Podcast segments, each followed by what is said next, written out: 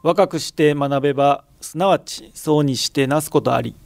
そうにして学べばすなわち老いて衰えず、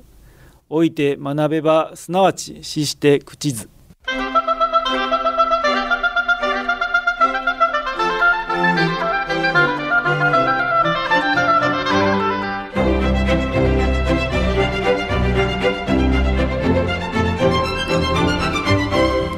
兵庫ラジオカレッジ、今朝の川柳。ゆっくりとゆっくりと乗る体重計。ゆっくりとゆっくりと乗る体重計、柳本千代子。いくつになっても自分の体重は気になります。勢いよく目盛りが跳ね上がるのは見たくありません。そーっと乗れば目盛りが少なめに出るのではないかしらと期待してしまいますよね。さて、今朝の兵庫ラジオカレッジは神戸リガッタ&アスレチッククラブ理事長の三木谷健一さんのご出演で、神戸リガッタ&アスレチッククラブをお届けします。今朝の講座は障害聴講生対象の課題番組です。障害聴講生の皆さんは講座を聞いて感じたことをはがき1枚400字程度にまとめ、事務局まで提出してください。おはようございます。今日お話しさせていただきます三木谷健一です。私は、神戸市灘区に生まれました。小学校低学年までは、垂水区に住んでおりました。3年生頃に明石市の松ヶ丘というところに引っ越しまして、中高は一貫の私立高校に、私立学校に通っておりました。大学では東京大学の農学部の方で修士課程まで収めました。で、研究室はですね、理系の方でして、研究室は葉酸学研究室というところで、蚕の、タンパク質、ヒートショックタンパク質などの研究を、しておりました。大学院を修了後は、化学会社の方で、農薬の開発などに携わりました。そして、基礎研究をまとめて、ちょうど震災の年になるんですが、1995年の、10月に、博士号を取得いたしました。その後、スウェーデンの、生物医学研究所の方で、カルンスカ研究所というんですが、そちらを経て、神戸大学の大学院等で、研究を、継続いたしました。そして、2010年の頃から、J1 のヴィッセル神戸の方で、社外取締役として、関わるようになりました。そちらでは、株の育成組織ですね、ヴィッセルの中に小学生から高校生まで約200名の、プロを目指す選手たちが所属しているのですが、そのアカデミーという組織の、統括、あるいは、サッカースクールですね。こちらはまあ子供とか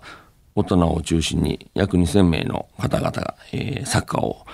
楽しんでいるんですが、そちらの担当役員ともしても、働いております。今日お話しする神戸リガッタ&アスレチッククラブには、2009年の頃に、知人に紹介されて入会いたしました。スポーツについては、私自身は、小学校の時に、松岡少年サッカークラブ、現在、明石フットボール、クラブというふうに名前が変わっているんですけれども、そちらで、サッカーを始めました。そしてアイスホッケーも少しやったりはしておりました。で、中高は軟式テニス、をやりまして、大学の時にも、アイスホッケーをやったり、それから大学院にとか社会人になってからは、硬式テニスを、やっておりました。今回ですね、リガッタクラブ、KR&AC と、これから略させていただきますが、KR&AC の、歴史とか、スポーツ振興、それから国際交流に果たした、役割を、中心に説明していきたいと考えております。KR&AC は1870年ですね、明治3年、の9月23日、まだ、ちょんまげとか、着物姿で皆さんも歩いてた頃ですが、その頃に、開港間もない、神戸港の、外国人居留地に日本最古のスポーツクラブとして創設されました。この創設の時の、立役者としては、スコットランド人の、薬剤師でありますアレクサンダー・シムさんが、おられます。彼は、香港の、英国海軍病院に勤務していて、その時から、神戸にスポーツクラブを作りたいというふうに構想を練っていたというふうに聞いております。香港にも、同様の、スポーツクラブがあったようで、それをまあ一つのモデルとしていろいろと構想を練ってたというふうに聞いております。そして神戸に来てからですね、仲間たちと、KR&AC を、いろいろ議論しながら、設立しました。そして設立後は、非常に早い時期に、ボートハウスと、クラブハウスを元町のあたりに、建設しました。そこでは、文字通りリガッタレースをはじめ、水泳とか、それからハンマー投げ、砲丸投げなどの陸上競技も盛んに行われました。そしてクラブハウスは、一種の、社交の場ともなりまして、明治時代の社交場ともなりまして、演劇とかダンス、それからボクシングやフェンシングなどの興行も、頻繁に開催されて、何百人もの、会員とか日本人が集うような、大きな交流の場と、なっていました。1875年には、現在の神戸市役所から東遊園地にかけての、部分ですが、そのところにレクリエーショングラウンドとして約1万坪ですね、の土地になるんですが、そちらが、外国人及び日本人の共通のレクリエーション用に永久使用されるというふうな条約が、当時の、外務大臣でありました寺島、宗則大臣と英米独仏はじめ、欧米の列強の領事館との間で、正式に結ばれました。以来、1962年に現在の磯上公園に、KR&AC が移転するまで、レクリエーショングラウンドとして、ラグビーとかサッカーとかいろんな、スポーツですね、陸上競技とかの、に、活用されることになりました。KR&AC は、様々な、欧米発の、近代スポーツの日本全国への伝播、にも大きく貢献してまいりました。横浜に兄弟クラブの YC&AC、これは横浜カントリー&アスレチッククラブの、略になりますが、そちらとの間で、1871年に初めての対抗戦ですね、インターポートマッチの、それはレガッタの、対抗戦が開催されました。それ以降、いろんな他のスポーツですね、も加わって、このインターポットっていうのが、年中行事ということで、毎年、定期的に開催される流れとなりました。1886年に行われたインターポットサッカーですね、サッカーの、KR&AC と YC&AC との、試合が、日本で最初に記録されるサッカーの都市間の公式戦というふうになっています。それから、クロールですね。水泳のクロールのという泳法は、E.W. スレードという KR&AC の会員が米国に留学したときに、このクロールを習得してきて、1916年に当時、KR&AC の、プールがミルメですね、今の、岩屋の、ところにある見目神社っていうのがあるので、ご存知の方もおられるかもしれませんが、あの辺りに、まあ、現在も埋め立ててしまって海の、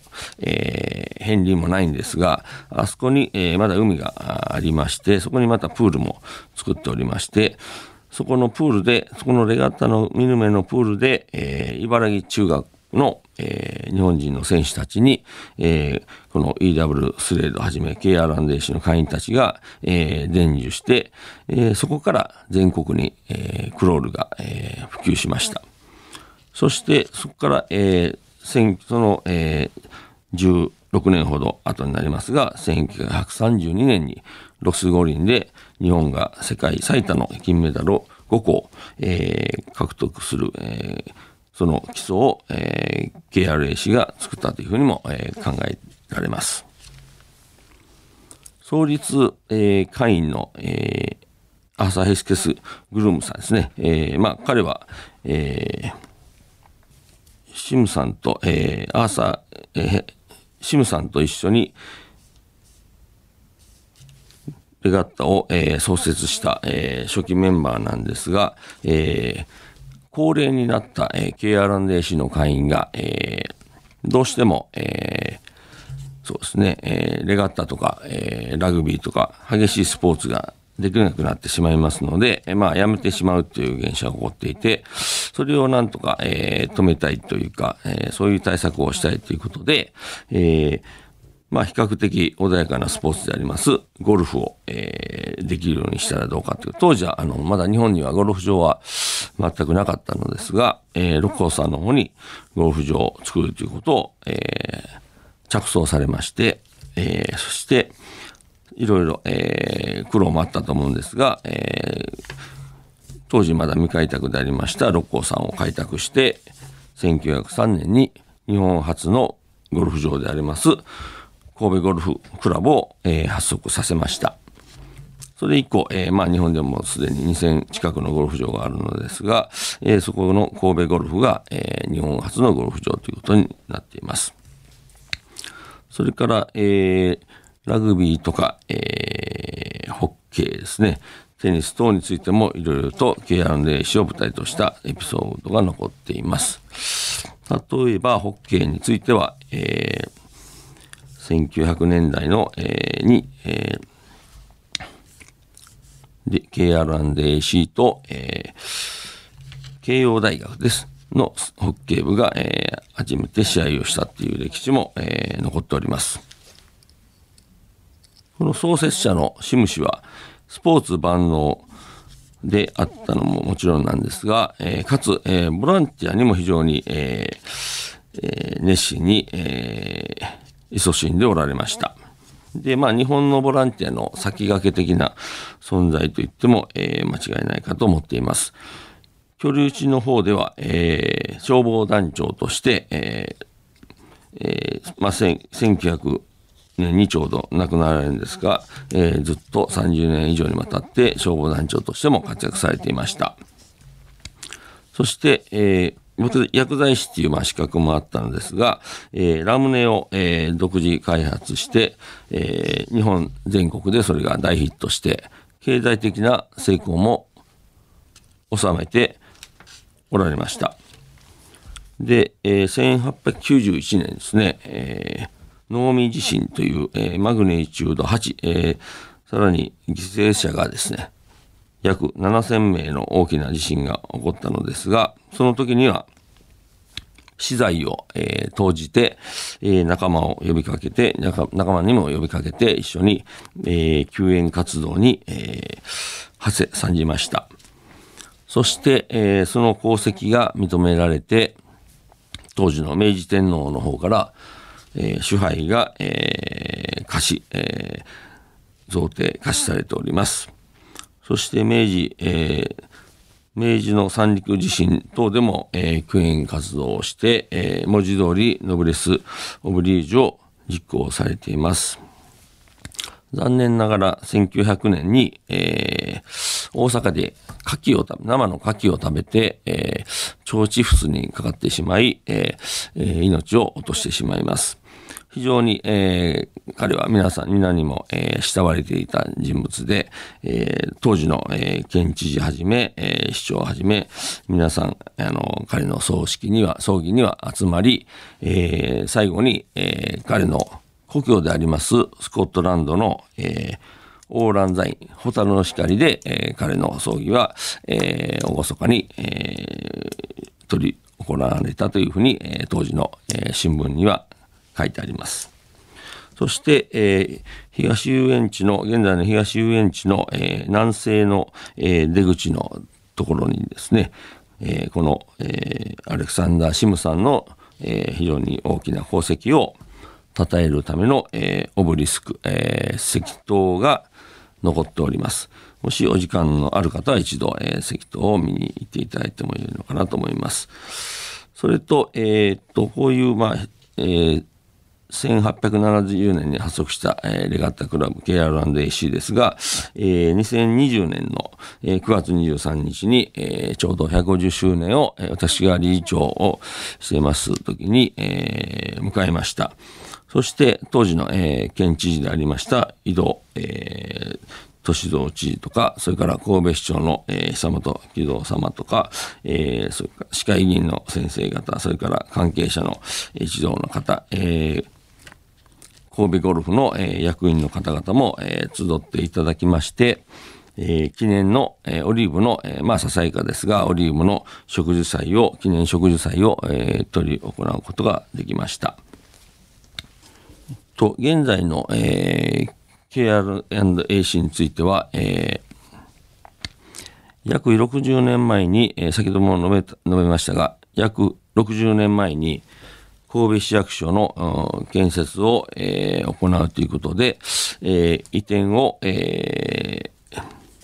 ることになりました。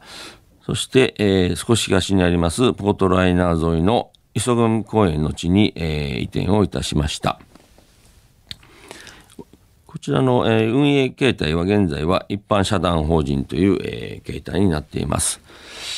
月1回の理事会を開催して、いろいろな物事を、議論しながら決めていっています。残念ながら、長年使われてきました、60年近く使われてきたサッカーグラウンドは、神戸市の市役所、神戸市の体育館建設に伴って、昨年から、使えなくなってしまいましたが、自前のテニスコートと、それからクラブハウス、そして、3階の体育館は、使えますので、そこを、使って、テニスとか、それからホッケー、フットサル、それからバスケットボールの教室とか、さらには、抜刀道ですね。抜刀道の KR&AC 侍チームが、1年前に発足しまして、毎週木曜日午後には私も、刀を振って修練を重ねています。また、サッカーについても、元ヴィッセルの、選手であります、江口智司さんに、KR&AC サッカー国際サッカーアカデミーの校長となっていただいて、毎週、少年少女たちの、サッカー教室を、開催しております。原則的に、月曜日を除き、ランチタイムはレストランは一般市民にも公開していますので、ぜひお気軽に覗いてみていただければと思います。ちなみに、カレーライスが非常に、好評です。2020年には、コロナが流行を始めたんですが、神戸、医療従事者に対する支援を、KR&AC としても何かやりたいなということで、神戸大学の病院の方に、100食分の、この好評なビーフカレーを、寄付いたしました。また、最近は、ウクライナのオデーサから避難されたバレエの、プロバレエの方々、バレリーナの方々がおられるんですが、彼らの、自活の場を、何か支援できないかということで、レガッタの一部の、部屋をですね、バレエがにも使えるように、改造いたしまして、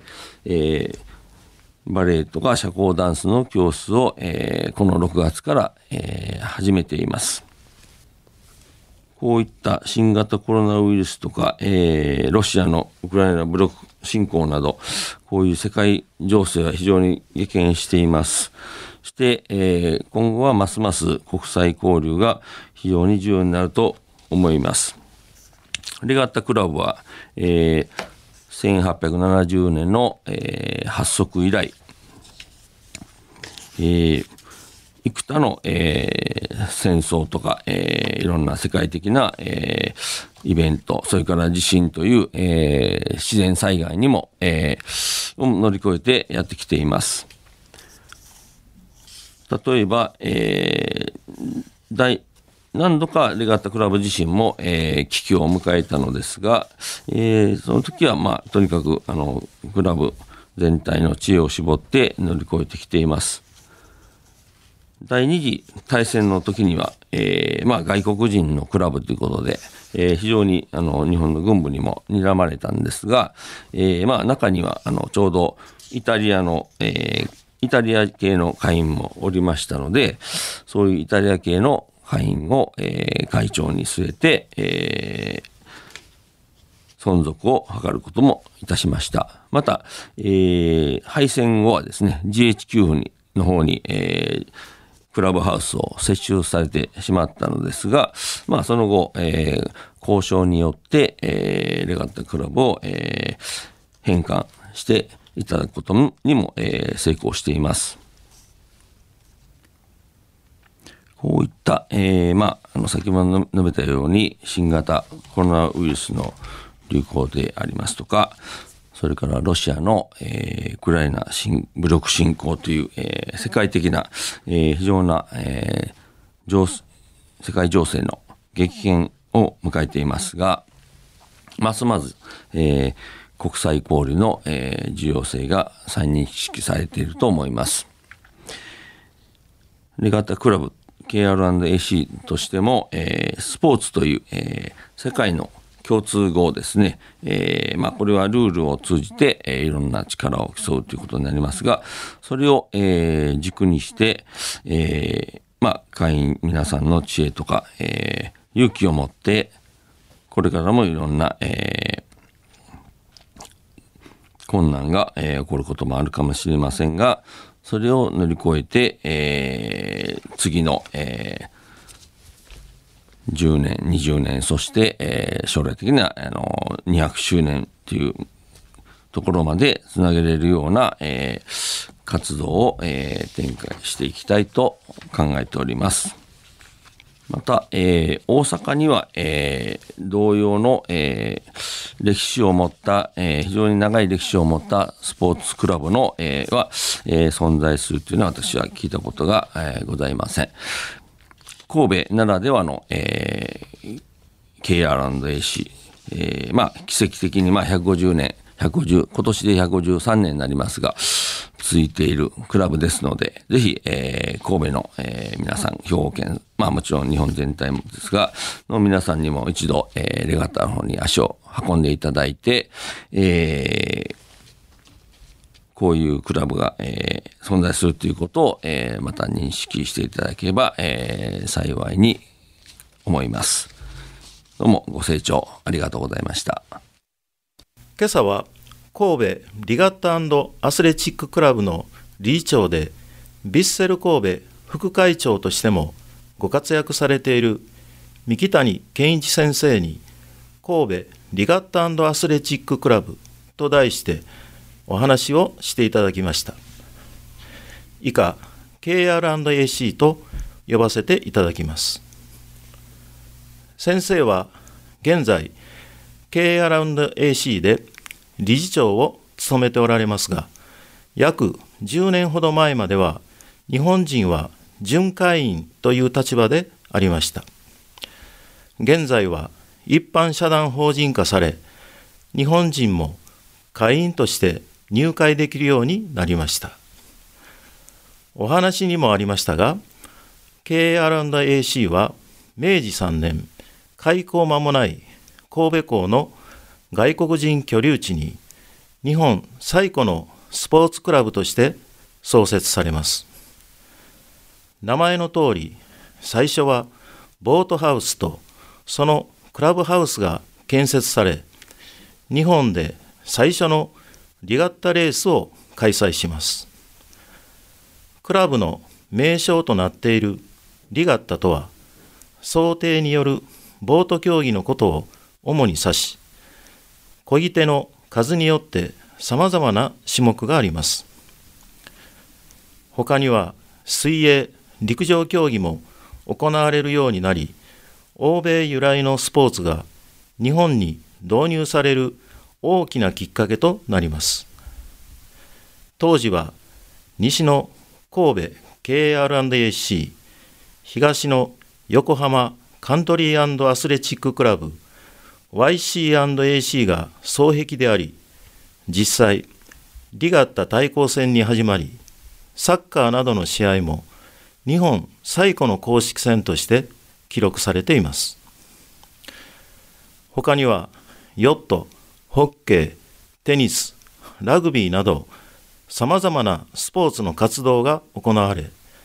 地元の学校などに西洋スポーツの技術を伝授する役割も果たしています。まさに関西のスポーツ文化は KR&AC が育んだと言っても過言ではなく、西洋文化の窓口として港神戸のハイカラ文化が誕生することになりました。当時、極東のモデル居留地と言われた神戸外国人居留地で中心的役割を担った KR&AC、さらに会員のメンバーが登山を愛好し、六甲山に山荘を建てたきっかけから、日本最古のゴルフ場である神戸ゴルフクラブを六甲山に仲間と手作りで設立するなど、その会員のほとんどは KR&AC のメンバーであったということです。神戸リガッタ&アスレチッククラブの存在を知る人は多くないと思いますが、雰囲気のある素敵なクラブハウスを訪れ、おいしいランチを味わってみてはいかがでしょうか。それでは今朝はこれで失礼します。